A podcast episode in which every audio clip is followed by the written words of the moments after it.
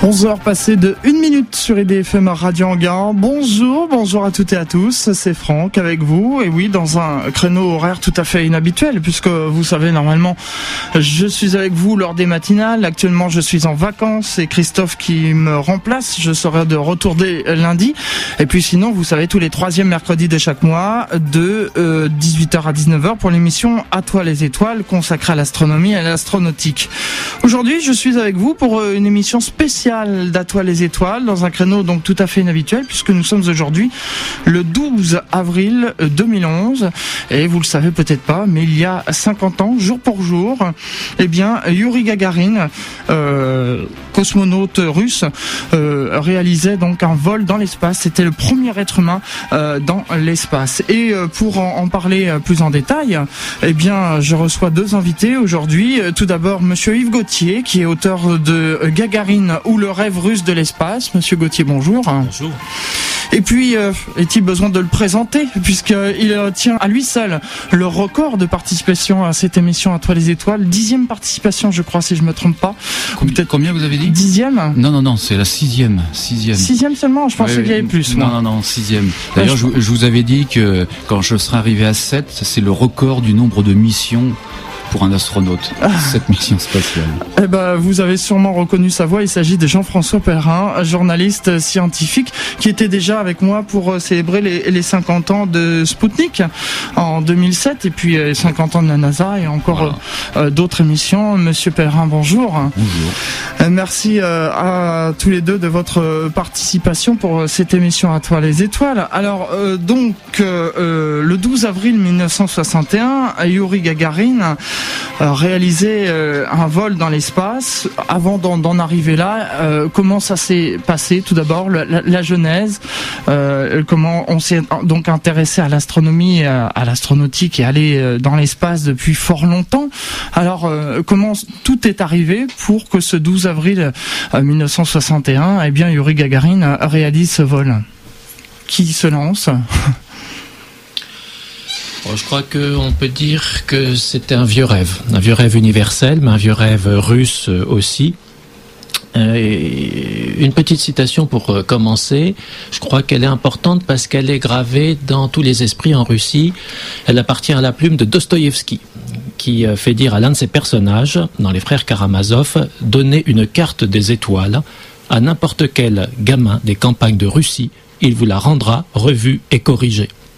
Donc ces gamins de Russie, ça fait partie de, la culture populaire, ont la tête dans les étoiles, euh, doublée d'une culture euh, euh, scientifique, puisque les Russes, dans la science du 19e siècle, n'étaient pas les derniers de la classe en matière d'astronomie, avec un nom phare, un nom étoile un nom star qui est celui de euh, Tsiolkovsky, euh, vieux savant euh, qui a imaginé le premier les vols cosmiques, leurs conditions, le principe du moteur à réaction, le principe du rétrofreinage, le principe de l'orientation dans l'espace, la problématique de la pesanteur, de la résistance de l'homme à la pesanteur qu'il testait dans son jardin avec des poules qu'il projetait en l'air pour mesurer leur euh, résistance à la poussée ascensionnelle.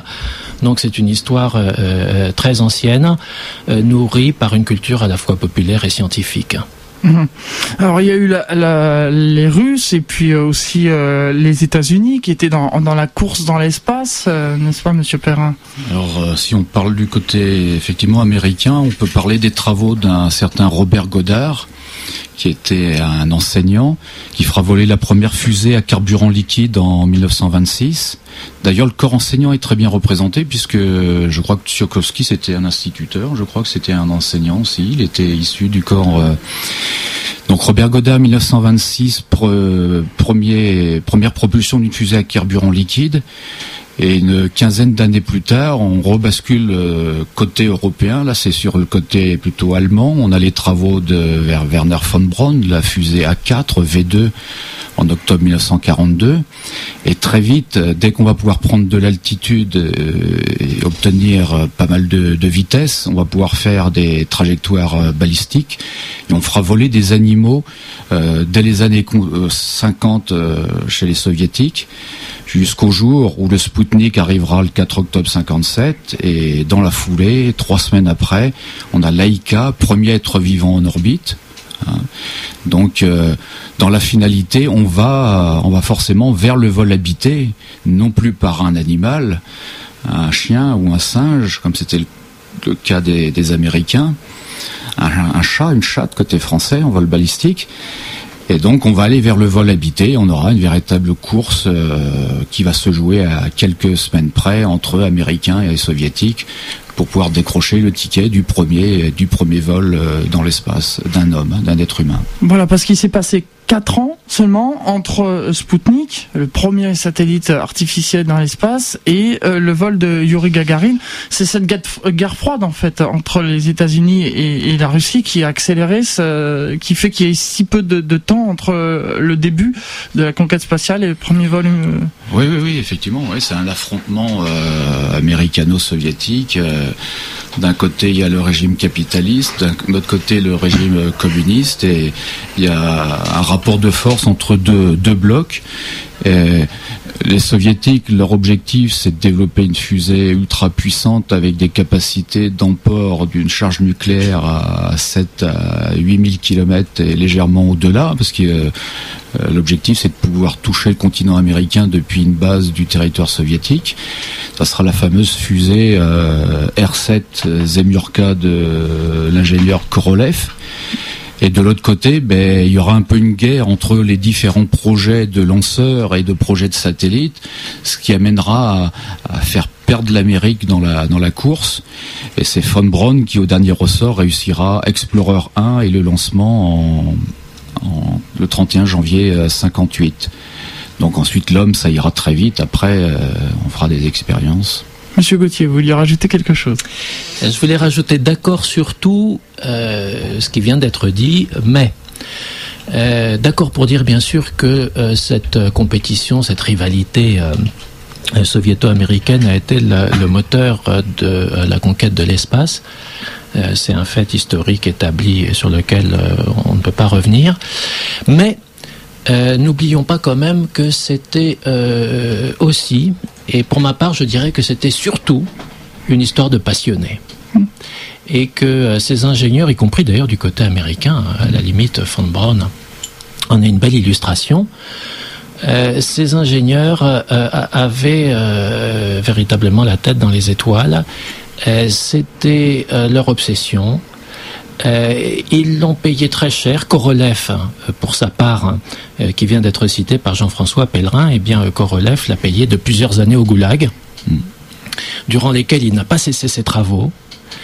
Euh, il l'a payé aussi ce même Korolev d'un duel de, persuasion au forceps avec Staline en un premier temps et Khrouchtchev en un deuxième temps pour démontrer aux dirigeants de l'époque euh, qu'envoyer des euh, fusées dans l'espace, c'était euh, utile sur un plan stratégique et militaire. mais tout, cela parce que ce qui faisait vibrer quelqu'un comme Sergei Korolev, c'était la passion des étoiles, c'était l'idée obsessionnelle de dépasser la stratosphère et d'entrer dans l'espace cosmique. Et il l'a fait, l'a en trichant. Un seul exemple. Euh, quand euh, la, Semurka, euh, donc au début du mois d'octobre 57, a été placée sur le pas de tir pour. Semurka, c'est la fusée, hein, Oui, c'est le, le, lanceur. Mhm.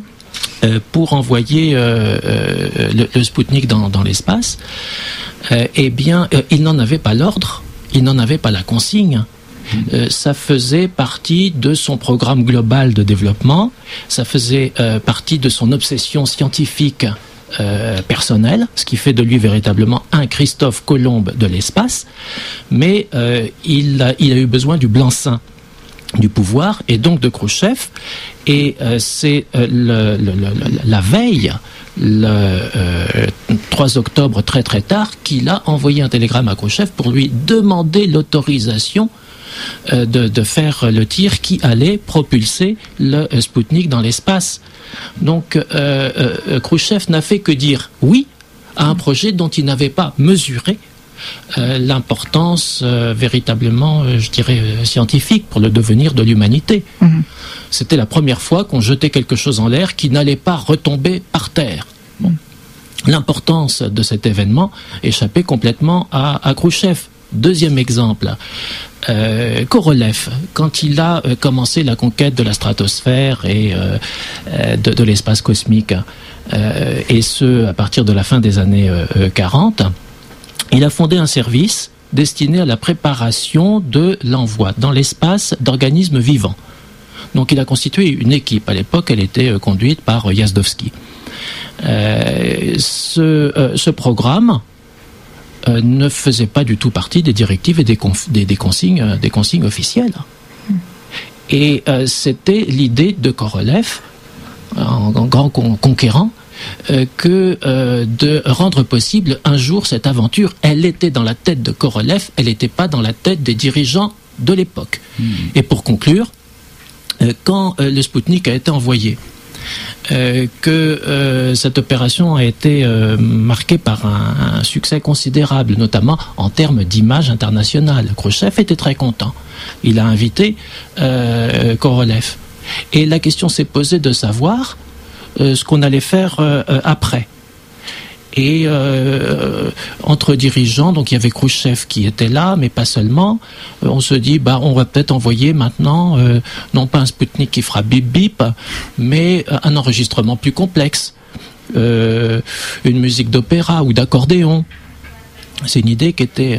et c'est là que Korolev dit, oh, un accordéon, c'est peut-être pas une bonne idée. Et si on envoyait, tenez, un chien mine de rien. Mais son projet, c'était d'induire, d'inculquer, d'insuffler dans la tête euh, des dirigeants euh, cette idée qu'on allait vers l'envoi d'être vivant. Et donc, euh, l'horizon, bien sûr, c'était d'être humain dans, dans l'espace. Donc oui, pour ce facteur de rivalité soviéto-américaine comme moteur de la conquête, mais euh, n'oublions pas de rendre hommage aujourd'hui, c'est le 50e anniversaire, à hmm. ces gens qui étaient des passionnés et des rêveurs. Alors, on va s'intéresser plus maintenant à ce personnage de Yuri Gagarin. Et euh, on sait qu'aujourd'hui, quand il y a des, missions, même d'ailleurs quand il y a eu Apollo 11 et, euh, les missions précédentes, il y a euh, donc des, astronautes qui seront choisis. Et il y a toujours une doublure au cas où s'il y a un problème pour changer. donc, Yuri Gagarin avait, il y avait deux personnes en compétition, hein, si je me trompe pas. Oui, c'est vrai. Euh, d'ailleurs, c'est toujours juste aujourd'hui, il y a toujours cet aspect euh, titulaire et backup, doublure. Donc il y avait Yuri Gagarin et il y en avait un deuxième qui était euh, German Titov. Donc pour le, premier vol habité, c'était les deux les deux astronautes qui étaient en phase finale, qui étaient donc retenus pour ce fameux premier vol. Alors qu'est-ce qui fait qu'on a choisi plus Gagarine que euh, son collègue? C'est vrai qu'on a dit beaucoup de choses à, ce sujet-là. Ce qu'on peut retenir, c'est qu'il y avait une différence entre, German Titov et Yuri Gagarin, notamment sur le plan culture et sur le plan historique euh, au niveau familial. Euh, Gagarin était beaucoup plus issu, je dirais, du, peuple soviétique. Un père euh, menuisier, charpentier, une mère qui travaillait dans un kolkhoz. Donc c'était pour Khrouchtchev une image qu'il voulait faire passer, c'est que le premier russe de l'espace, il fallait qu'il soit un représentant euh, d'une classe sociale euh, qui n'était pas celle de German Titov. German Titov, c'était une famille euh, plutôt de classe moyenne c'était plutôt des, personnes dans le, qui travaillaient dans le corps enseignant. Il avait des, parents professeurs. Donc, et ça, ça jouera beaucoup. Et il y a aussi une autre chose, c'est qu'il y a eu un, très bon feeling entre Yuri Gagarin et Sergei Korolev, parce qu'ils venaient tous les deux un petit peu d'un monde parallèle en termes de cursus de formation. D'un côté, il y avait CAP fondeur pour Gagarine, et de l'autre côté, CAP et filière de formation, je crois que c'était bâtiment ou génie civil, côté Korolev, ils étaient. Donc, euh, on le voit souvent dans des documentaires, quand il serre la main, il serre la main à tous les derniers postulants. On sent qu'il y a un meilleur feeling euh, entre Korolev et Yuri Gagarin. Alors Yuri Gagarin, né en, 1934, euh, comment est-il arrivé euh, à être choisi euh, Donc durant son enfance, bien sûr, il a, il a suivi des études. Et voilà que le 12 avril 1961, il est choisi pour être cosmonaute. Alors comment il en est arrivé là à ce, à ce poste de cosmonaute? Qui peut répondre? ah, c'est toute une trajectoire. Il a fait des études, d'accord, mais pas tant que ça. Et je pense que c'est quelque chose qu'on peut méditer parce que euh, ces études, il Gagarine qui était un gosse de la campagne, qui était vraiment un fils de moujik au pied nu, dans le fin fond de la campagne euh, de Smolensk, un petit village qui s'appelle Klushino, qui a connu la guerre, l'occupation, des conditions absolument dramatiques. Et pour tout dire, une enfance misérable, une enfance où on avait faim. Bien. Euh, certes, il a fréquenté l'école, mais euh, pour nourrir sa famille, pour nourrir sa famille, il a arrêté l'école. Et il avait euh, l'équivalent d'une formation scolaire en six classes. Donc le niveau d'une classe de sixième. Quand il est allé à Moscou pour faire son apprentissage dans la fonderie. Et après, par correspondance, il a fait une septième classe. Voyez?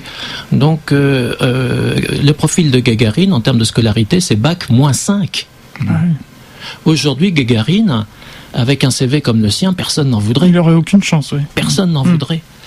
Mais euh, c'était d'ailleurs un point fort peut-être du euh, système soviétique, euh, notamment du système éducatif soviétique à l'époque, de pouvoir fabriquer des promotions sociales, notamment chez les enfants du peuple. Toujours est-il que Gagarine a entamé donc comme apprenti des études de fonderie près de Moscou, à Lubertsy, euh, et puis, euh, comme ça s'est bien passé, il a fait des études un peu plus poussées euh, de fonderie dans ce qu'on appelait un, lycée technique. En russe, technicum, un technicum. Bien. Et, mais ça ne l'a pas mené à l'équivalent du bac, si on devait projeter son cursus dans l'actuel système français, ce qui d'ailleurs n'a pas grand sens. Donc il a été euh, un, élève fondeur euh, euh, avec de bons résultats. son lycée technique, il l'a fait dans une ville de la Volga qui s'appelle Saratov. Et à Saratov, eh bien, il y avait un aéroclub dans le cadre d'une organisation associative, un peu paramilitaire d'ailleurs aux entournures, qu'on appelait le DOSAAF, et qui se présentait euh, aussi euh, comme une succursale de euh, recrutement pour l'armée de l'air. Donc il a appris à piloter sur des vieux coucous, d'ailleurs, qui avaient fait la guerre, des vieux yaks. Et c'est comme ça qu'il a eu son premier brevet de pilote amateur. Et par ce même circuit, donc par ce même réseau, eh bien, il a été enrôlé dans l'armée de l'air comme élève officier de pilote dans une ville euh, qui s'appelle Orenburg. Et c'est là qu'il s'est marié, c'est là qu'il a euh, appris à piloter euh, des, des, engins de, de, de, l'armée, notamment son premier engin à réaction sur MiG-15. Et c'est de là qu'il recevra sa première affectation de service opérationnel pour le Grand Nord, dans le cercle polaire, du côté de Mourmansk, une base aérienne qui s'appelle Nickel. Mhm. Voilà. Cela dit, au moment où arrive la commission euh, de recrutement qui va écrémer les premiers candidats, 20 candidats, parmi lesquels on l'a dit Gagarine et Titov. Euh, au moment donc où on essaie de repérer des garçons qui présentent les bons paramètres anthropométriques, faut pas peser plus de 70 kilos, euh, faut pas mesurer plus de 1m70, à ce moment-là, euh, Gagarine ne totalise pas plus de 230 heures de vol. Donc c'est pas énorme. Mmh. C'est un garçon, hein, il a fait six classes à l'école et il a volé 230 heures. Point. C'est pas effectivement. Alors on va revenir plus en détail dans un instant sur Yuri Gagarin. On va d'abord euh, marquer une respiration musicale. Et euh, vous savez, euh, chers auditeurs, que je suis un, fan de Jean-Michel Jarre. D'ailleurs, l'indicatif de cette émission est une de ses œuvres. Jean-Michel Jarre, tout comme moi, est passionné par l'astronomie et l'astronautique. Et dans plusieurs de ses œuvres, eh bien, il y a des, œuvres qui sont en rapport avec sa passion. Et en 2000, il a sorti un album qu'il a intitulé Métamorphose, euh, dont euh, un de ses titres s'intitule Hey Gagarine, qui est un, hommage justement à Yuri Gagarine. On va écouter ce morceau, un extrait parce qu'il dure 6 minutes 21 quand même, alors qu'on a encore beaucoup de choses à dire sur Yuri Gagarine. Et on se retrouve dans un instant pour la suite de cette émission. À tout de suite. Retour dans les studios d'IDFM Radio Hangar pour euh, cette émission À toi les étoiles. Nous venons donc d'entendre un extrait de l'œuvre de Jean-Michel Jarre, Hey Gagarine, donc un hommage à Yuri Gagarin puisque c'est une émission spéciale à toi les étoiles aujourd'hui dont le thème est Yuri Gagarin, le premier humain dans l'espace. C'était il y a 50 ans, jour pour jour. Je vous rappelle que mes invités euh, sont euh, Yves Gauthier, auteur euh, de Gagarin ou le rêve russe de l'espace. On, parlera aussi de votre de votre ouvrage et Jean-François Pellerin, journaliste scientifique, qui vient de publier. On en parlera aussi un, peu en fin d'émission. Un, un ouvrage qui s'intitule 50 inventions de notre quotidien tombé du ciel. On en revient donc euh, à, Yuri Gagarin. On parlait euh, juste avant cette euh, première pause musicale comment il en était arrivé à, devenir cosmonaute. Alors vous avez dit il est arrivé donc en tant que, pilote d'avion et comment a-t-il été choisi pour dire bah, bah, tiens tu vas faire partie du corps cosmonaute en fait? Lequel de vous deux répond? euh, au départ, l'idée était de recruter, de faire un premier écrémage euh, sur 3000 noms. Mhm. Et euh, donc, l'idée était tellement dans l'air que des candidatures spontanées pleuvaient un peu partout. ça arrivait au Kremlin, ça arrivait au comité central du Parti communiste, le parti dirigeant à l'époque, ça arrivait dans la presse, à la Pravda, et il y avait des gens qui avaient différents profils, euh, chacun d'ailleurs euh, disputant les honneurs de sa profession, de sa spécialité, pour avoir le droit euh, de faire partie de cette expérience. Des alpinistes, des hommes grenouilles, des, astronomes.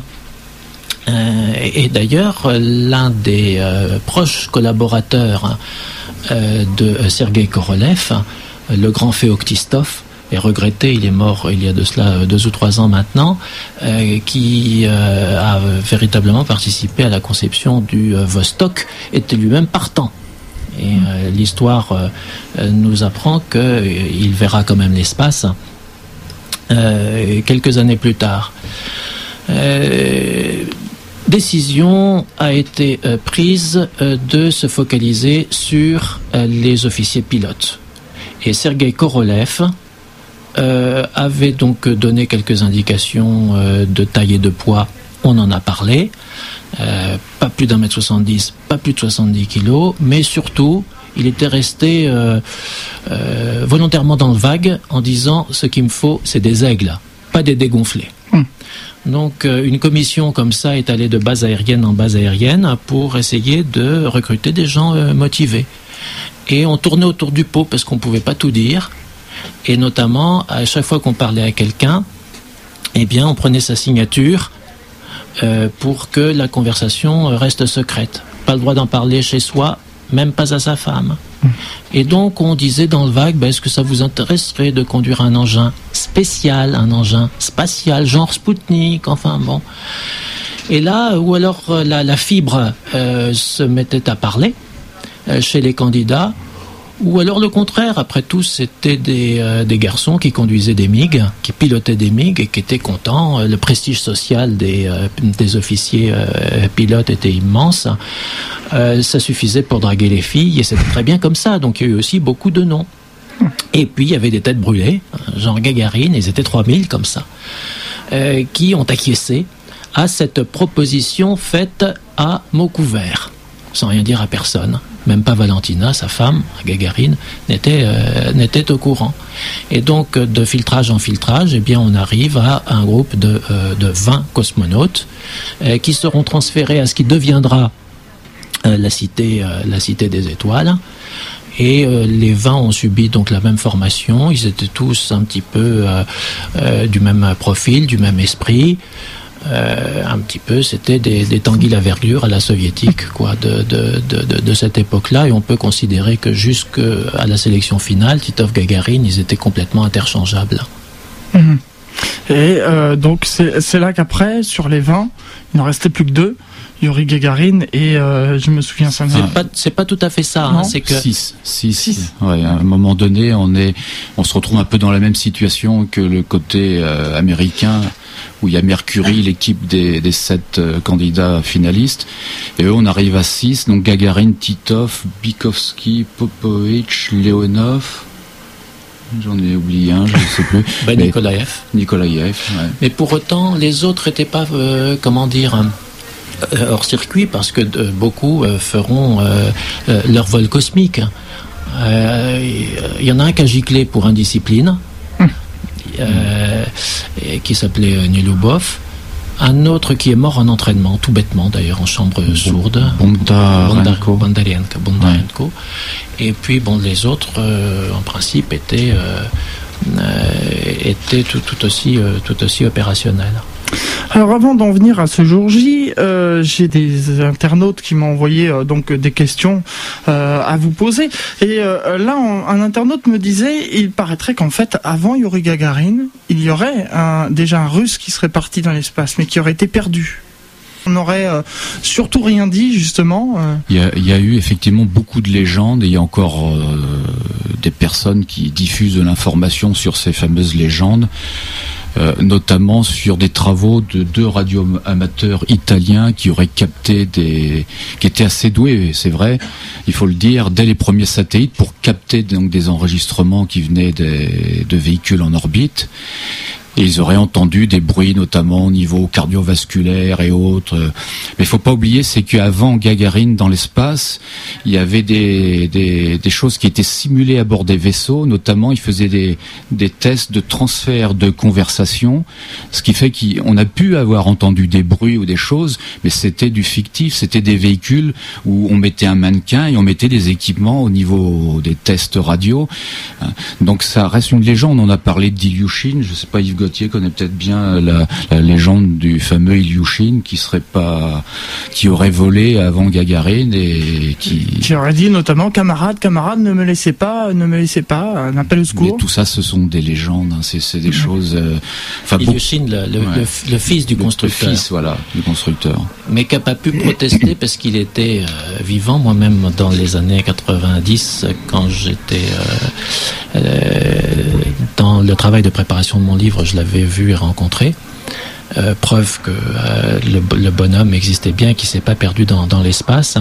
Un, auteur euh, soviétique, un grand journaliste, grand chroniqueur de l'espace, un nom très important, Yaroslav Golovanov, a écrit un livre sur le sujet pour démonter toutes ces légendes, ces affabulations qui ont, circulé.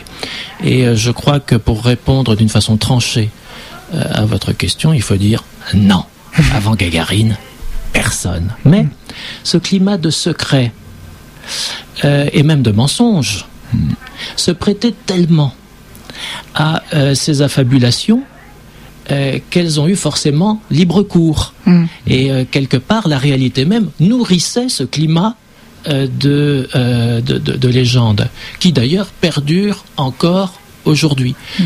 Mais je pense que les, travaux de Kolovanov sont convaincants, sont euh, définitifs et euh, rien n'a transpiré d'une quelconque aventure. L'histoire, c'est l'histoire et c'est comme ça. Sauf peut-être avant Gagarine, Ivan Ivanovitch. Mais c'était un mannequin. Hmm. C'est un peu comme le Moonhawks, en fait, qui veut dire en français le canular de la Lune, où on dit que euh, les hommes n'auraient jamais été sur la Lune, quoi, en gros. nous poursuivons donc et on en arrive à, cette date du 12 avril 1961. donc Yuri Gagarin se, se, prépare à partir. donc comment il y a des préparatifs et tout ça bien sûr dans le plus grand secret. Voilà, c'est pour reprendre euh, des propos d'Yves Gauthier de tout à l'heure, c'est vrai que les femmes n'étaient pas au courant. Je crois qu'on leur disait qu'ils avaient un voyage d'affaires ou quelque chose comme ça, ils avaient un déplacement professionnel, mais on leur disait pas que ça sera le cas de Madame Komarov notamment, fameux Komarov qui s'est tué en 67. Donc euh, donc le jour du décollage, donc il est 9h je crois 07 euh, en heure de Paris, c'est ça? 9h07 et on a le premier tout premier décollage donc compte à rebours, préparation. Heure de Moscou, euh, pardon, heure de Moscou pour rectifier. Et donc il y a un dialogue qui s'installe qui s'instaure euh, entre Korolev et, et Gagarine. On l'installe dans sa cabine. On rencontre quelques petits incidents. Il y a un problème de trappe d'ouverture et de fermeture de, qui est pas bien verrouillé. Donc on l'informe. À un moment donné, on lui passe de la musique pour le faire patienter. Et peu à peu, on arrive dans le processus du compte à rebours, de la chronologie finale. Et puis ensuite, c'est le fameux euh, en russe. C'est quoi le terme qu'il a dit, la phrase euh... Ce qui signifie en voiture, on y va, c'est parti, qui était une façon extrêmement euh, simple hein, et magnifiquement triviale hein, de donner le départ. C'était la première fois qu'un homme euh, prenait le départ pour euh, l'espace cosmique, donc on pouvait s'attendre à une parole comme ça particulière, historique, empoulée, et en toute simplicité, il a dit allez en voiture, c'est parti, on y va. Et c'est une phrase qui euh, par euh, sa simplicité tranquille, par sa décontraction, par ses accents populaires, ont contribué à euh, construire le charisme de Gagarine. Vu ce qu'il a dit, il y allait en toute confiance. Quoi. Il était sûr. Pourtant, on dit qu'il y avait moins de 50% de réussite. Oui, ça c'est vrai qu'on a dit qu'il y avait une chance sur deux, euh, parce que c'est vrai qu'il y a eu énormément d'accidents avant dans des tests de vol habité avec des animaux, où on avait des problèmes au niveau des ouvertures de parachute, on avait des problèmes euh, au niveau rentrée atmosphérique, des cabines qui, ont brûlé euh, sur les couches atmosphériques. Donc c'est vrai qu'il y avait un facteur de, de probabilité d'une chance sur deux. Mais Gagarine, à plusieurs reprises, euh, même peu après son réveil le matin, Korolev était peut-être un peu plus tendu que lui. Et plusieurs fois c'est Gagarine qui l'a regardé qui lui a dit ne vous inquiétez pas tout ira bien. Je suis confiant dans le matériel. J'ai pleinement confiance dans le Vostok. Euh, il voulait c'était un peu j'irais peut-être la méthode Coué mais il voulait montrer que euh, il était plus confiant que, que, le constructeur, que les médecins et qu'il avait la baraka. C'était Monsieur Gauthier, vous vouliez euh, Tout à fait d'accord. Et je dirais que c'est assez paradoxal. Par exemple, euh, bon, fin décembre, on envoie euh, une chienne dans l'espace qui s'appelait Petite Étoile, Zviozdochka. Ça se passe bien. Fin décembre 60. Hein. Donc on est à combien? On est à même pas 5 mois du, du, top hein, pour Gagarine. Mais avant cela, quelques 15 jours avant, un chien était mort. Euh, opération de désorbitation ratée, et puis voilà. Et ça, euh, Gagarine le savait parfaitement. Mm. finalement, il avait beaucoup, il avait tous les éléments pour comprendre que cette, cette mission était quand même incertaine. Mais dans son esprit, c'était l'état d'esprit qui régnait sur le, le, le, le pas de tir, c'était l'état d'esprit de euh, la bande à Korolev, je dirais, de l'équipe de Korolev. On était sûr que ça marcherait, on était gonflé à bloc et on était sûr à, à 200%. Et ça, c'est, je crois, le mérite psychologique de, Korolev, euh, qui était euh, seul à s'autoriser à, douter, qui seul donc portait sur lui. La, la, réalité, la réalité du doute. Et euh, ce que dit Jean-François est euh, tout à fait avéré. Euh, par d'innombrables témoignages, c'était paradoxalement Gagarine qui regonflait Korolev, comme au soir d'ailleurs du 12 avril à son retour, quand Korolev a foncé vers Engels pour serrer dans ses bras Gagarine, c'est Korolev qui a fondu en larmes, et Yuri qui lui dit allons, allons, mais je vous l'avais dit, allez. D'ailleurs, avant le tir, euh, Donc il y, a le minibus qui l'amène vers le pas de tir. Il y a des embrassades. Korolev embrasse Gagarine. Euh, Korolev, il a les larmes aux yeux. C'est, il a une émotion qui est presque plus forte dans les dans les yeux, dans le regard de Korolev euh, Gagarine a presque plus intériorisé les choses, à tel point qu'on a même déclassifié des documents il n'y a pas très longtemps hein, concernant donc euh, les dialogues et ce qui s'est dit. Il y a une page ou deux euh, qui a été traduite dans un organe de presse en français, là que j'ai lu il n'y a pas très longtemps, où il y a un véritable dialogue très très amical et très curieux, je dirais, sur un ton entre Korolev et, Gagarine. Il parle du petit déjeuner, il parle du menu, de ce qu'il va manger au retour. Alors au retour, il y aura tel alcool, ça sera euh, tel plat, euh, et, c'est très bon enfant. Il parle de saucisson, de, euh, il se voit déjà, pour lui, en, dans moins de deux heures, il sera rentré et il pense à, à ce qu'il va manger au retour. Et ça peut paraître curieux, on, on, se dit, c'est le premier Rome qui se qui s'installe dans un véhicule au sommet de 200 ou 300 tonnes de, carburant, hmm. avec 46-48% de probabilité de, de survie euh, à, à, ce vol qui, qui va pas se passer aussi bien qu'on l'a dit au, démarrage les 10 ou 20 premières années. Ça a été un vol très difficile d'ailleurs. Hum, Monsieur Gauthier Pour autant, pour autant que Gagarine était, euh, on peut dire psychologiquement bien préparé, bien formé, blindé, mais euh, il y a quand même des signes euh, qui trahissent en lui des émotions. Et je pense qu'on peut donner ici deux exemples. il était truffé de capteurs, bien sûr. Euh, durant euh, les minutes qui ont précédé le top, euh, son pouls était à 66, je crois, battements la minute, donc on était dans une configuration tout à fait normale. À 5 minutes du top, il s'est envolé à 130, 133 comme impulsation. Donc preuve que cet homme est bien un homme. Mm. Et autre chose, mais ça, on ne peut en juger que depuis ce matin. 12 euh, avril 2011, 50 ans après euh, euh, le, vol historique de Gagarine, parmi les, les archives hein, déclassées ou déclassifiées, je ne sais pas comment on dit, mhm. donc révélées au public à dater d'aujourd'hui. il est une lettre qui est quand même assez éloquente, c'est la lettre d'adieu de Gagarine à sa femme, à Valentina, au cas où. Au cas où. Hmm. On va s'interrompre pour une, seconde respiration musicale, toujours avec des, musiques dans, le thème de, cette émission. C'est une euh, chanson russe euh, en l'honneur de Yuri Gagarin, justement, avec euh, des paroles russes. je crois d'ailleurs qu'on entend la, phrase qu'a dit Yuri Gagarin au moment du décollage que vous avez dit tout à l'heure. Et on se retrouve juste après pour la troisième et dernière partie de cette émission à toi les étoiles. Retour dans les studios euh, d'IDFM Radio Anguin pour cette émission spéciale à toi les étoiles. Je vous rappelle qu'aujourd'hui, en ce 12 euh, avril 2011, nous célébrons le 50e anniversaire du vol de Yuri Gagarin, le premier être humain dans l'espace, avec Yves Gauthier, auteur de Gagarine ou le rêve russe de l'espace, et Jean-François Pellerin, journaliste scientifique, auteur euh, de 50 inventions de notre quotidien tombé du ciel, d'autres d'autres œuvres aussi. On en parlera en fin d'émission.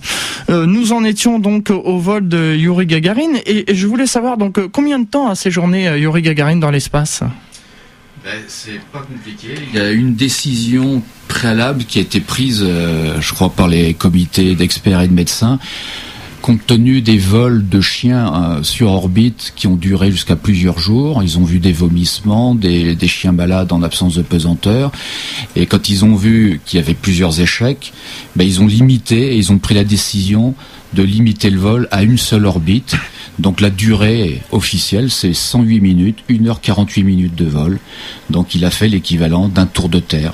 C'est le vol spatial le plus court, mais le plus célèbre. Et ça rentrait dans l'atmosphère, donc tout s'est bien passé pour... Euh, Alors pendant tout le vol, si on regarde les dialogues euh, dans l'ouvrage d'Yves Gauthier notamment, euh, dans tous les dialogues, on, entend très souvent, il revient sur ces mêmes phrases où il dit Je me sens bien, tout va bien, je me sens bien, euh, la terre est belle, je vois la terre, c'est très beau, je vois la terre sous mes pieds, il y a une étoile qui vient de passer, et il répète régulièrement tout, tout va bien pour moi, je me sens très bien. Donc c'est comme comme s'il voulait envoyer un message à tous les les opérationnels qui gèrent la mission pour attester que le premier homme en absence de pesanteur, euh, mais que, que tout se passe bien. Mhm. Mais tout se passera pas si bien que ça. Oui, je crois qu'en fin de vol. Il y a eu des soucis justement euh, lors de la rentrée dans l'atmosphère. Mais on demandera à Gagarine des choses très simples, des gestes très simples, mhm. notamment euh, démontrer qu'on peut manger, donc qu'on peut absorber des aliments, avaler des aliments mhm. en, en micro-pesanteur. On lui demandera avec un magnétophone donc euh, un petit reportage.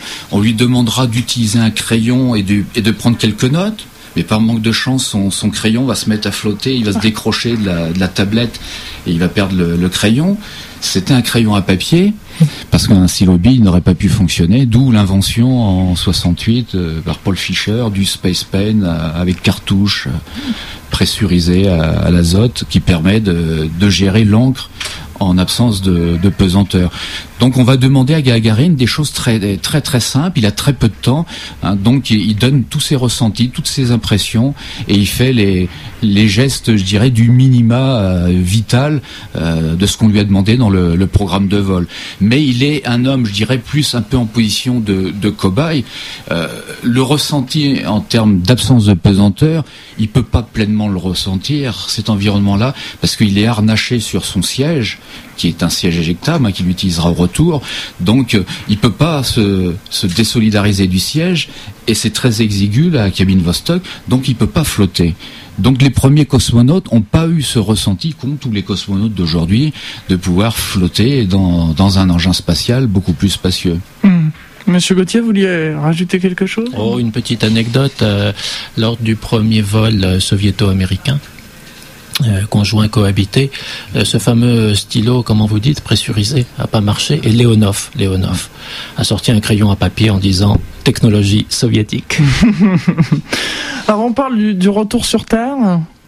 Je crois qu'il y a eu quelques soucis lors de, la rentrée. Alors, quelques soucis. Déjà, il faut dire, c'est que donc il y a une mise sur orbite et il a été mis sur orbite à une apogée plus élevée, je crois, que, prévu. 370 km au lieu des 352 prévus. Et d'ailleurs, on avait calculé que s'il y avait eu un incident avec le moteur de freinage, en, en vol, je dirais, naturel et gravitationnel, en laissant faire euh, la nature, si je peux dire, il aurait dû passer, je crois, 50 jours ou quelque chose. Alors qu'il n'avait que 10 jours de réserve de nourriture, d'oxygène et de carburant. Mhm. Donc c'était prévu quand même pour euh, au cas où, mais euh, pas, pas si longtemps que ça encore en fait. Hein. Petit, petit erratum, l'apogée prévue était de 322 km et il a pris une apogée à 370. Donc ça a fait peur, mais ça Gagarine ne le savait pas. Il en a eu connaissance euh, ultérieurement et après coup. Mais au Tsup, donc à la base, on était parfaitement au courant et ça faisait frémir. Mhm. Et il y a eu, bon, euh, ça je pense que Jean-François Pellerin en parlera mieux que moi, euh, un problème aussi de désorbitation. L'ordre de euh, rejet du module moteur, du module de service n'est pas venu à temps. Donc la chaîne pyrotechnique qui devait l'expulser n'a pas fonctionné tout de suite elle devait fonctionner au moment de euh, l'arrêt du rétrofreinage et ça a pris 10 minutes. Ça c'était très grave parce que ce module de service se serait détaché de toute façon au moment de l'entrée dans les couches denses de l'atmosphère en brûlant.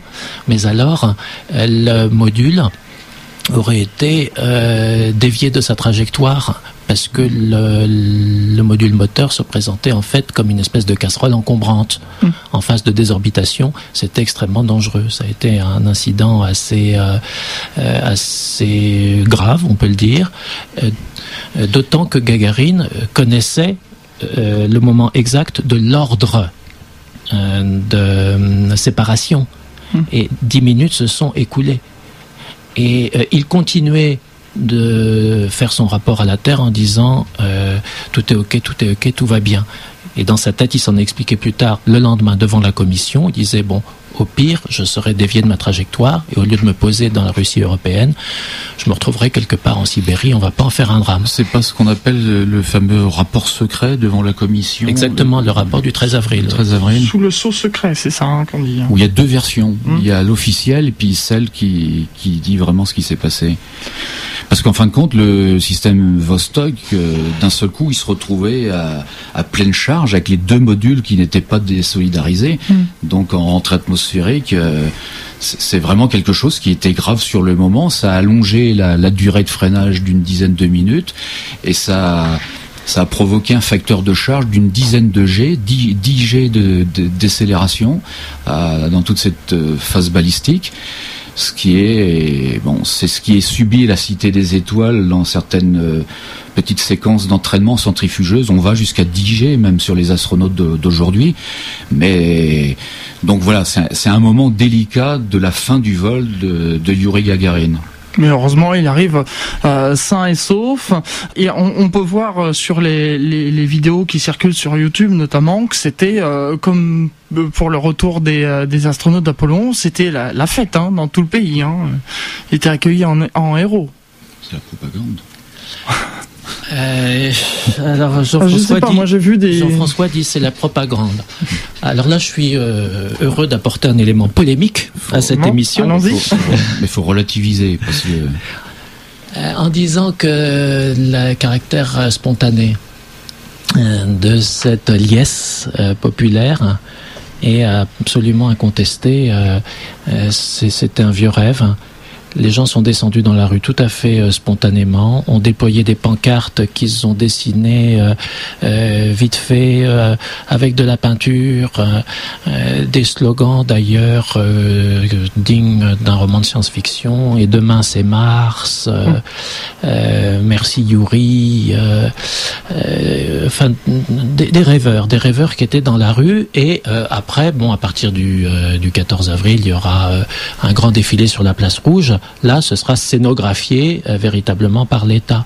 Mais ce grand moment de, de, liesse populaire, il est présent dans tous ceux qui ont vécu cet instant. Tous, à chacun, pour tous ceux qui aujourd'hui ont 50 euh, ans et plus, même 55 ans, enfin quiconque est capable de produire un souvenir personnel hein, de, de, cet événement a une histoire émouvante à, à, raconter. à chacun son Gagarine, et c'est vrai à tous les niveaux. Les sondages d'opinion aujourd'hui en Russie le montrent bien. Quand on demande aux Russes, maintenant que l'URSS n'existe plus, qu'elle a été dissoute, etc., euh, quelles euh, sont, selon eux, leurs raisons d'espérer, euh, surtout leur chapitre de fierté, systématiquement le nom de Gagarine revient, aux côtés de celui du maréchal Zhukov. Et dernièrement, dans la Russie de Poutine, quand il a été question de choisir une date pour instituer une fête nationale russe. certaines propositions, d'ailleurs majoritaires, se sont portées sur le 12 avril, chapitre de fierté nationale. Mhm. D'ailleurs, le 12 avril, c'est devenu la, fameuse Yuris Day. Mhm. À travers le monde, c'est la, fameuse journée, puis c'est la journée de la cosmonautique sur les Russes. Pour compléter ce que je disais tout à l'heure, euh, quand je disais propagande, ça ne voulait pas dire négatif. Moi, je pensais au comité d'accueil. Euh, euh, non pas sur la place rouge et de tout l'engouement qu'il y a pu y avoir après, mais sa rentrée atmosphérique a été très délicate et il s'est pas posé là où il était prévu. Mm. Hein, il y a eu toute un, une dérive dans sa trajectoire au niveau trajectographie, donc et ça arrive encore aujourd'hui sur des véhicules Soyuz au retour que quelquefois les engins, les hélicoptères des équipes de, de secours qui doivent le réceptionner, le, véhicule, et sortir les cosmonautes, que quelquefois il s'écoule un certain temps. Et Gagarine, donc il s'est pas posé à l'endroit prévu. Il y a eu, euh, je sais plus de combien elle est l'erreur à, l'atterrissage, mais elle est relativement importante. D'ailleurs, c'est l'un des seuls, et c'est le seul avec German Titov, qui s'est posé euh, pas loin de Moscou, alors que tous les Russes aujourd'hui se posent tous dans les steppes du Kazakhstan. Mhm. Quelquefois, on voit par erreur, je l'ai vu encore l'autre jour, Gagarine qui s'est posé dans le Kazakhstan, mhm. alors que, c'est faux.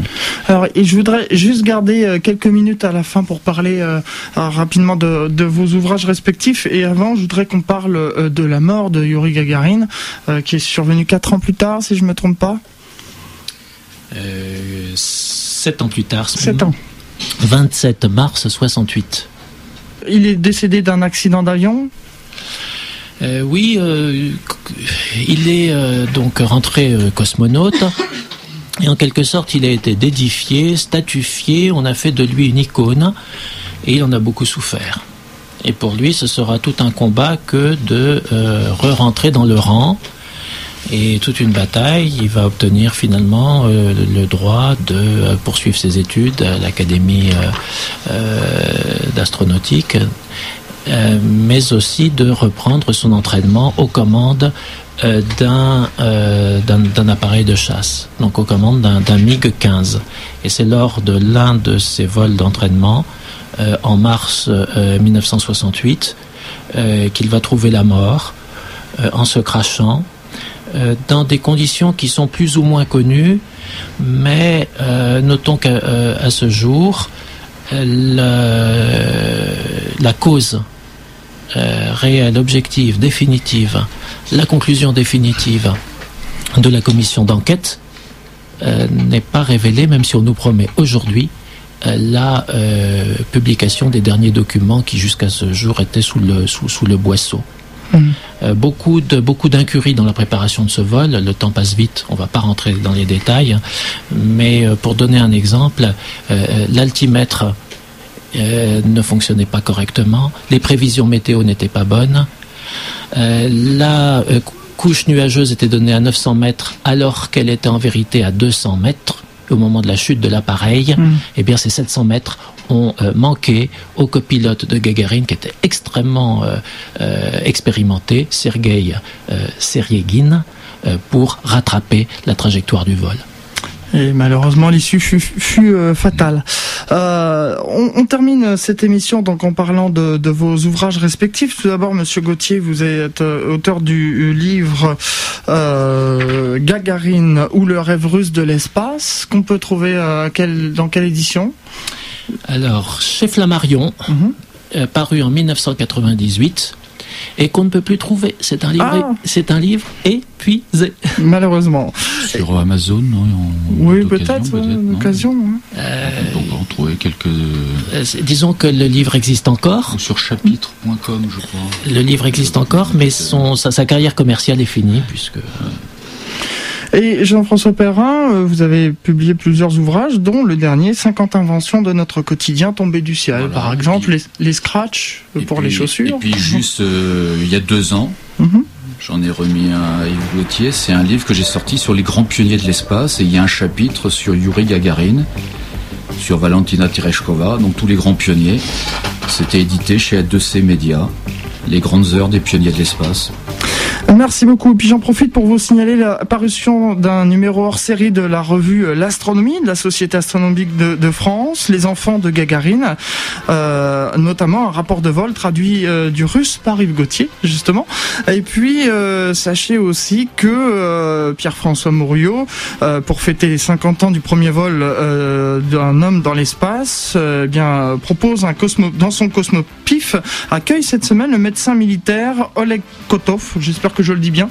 C'est le centième cosmonaute russe et 320e invité de la semaine, donc à ne pas manquer sur le www.cosmopif.com. Rapidement, le mot de la fin. Vous avez 30 secondes. Ben, le mot de la fin, c'est de dire que les enfants de Gagarine, ben, ils, sont, ils sont 518, je crois, à peu près, entre 515 et 520. On a envoyé 500 astronautes en 50 ans. 10% euh, sont des femmes de 38 nations. Trois pays seulement sont capables d'avoir la pleine indépendance. C'est les Russes, les Américains et les Chinois. Ben, il faut continuer, hein, il faut continuer. Monsieur Gauthier, très vite.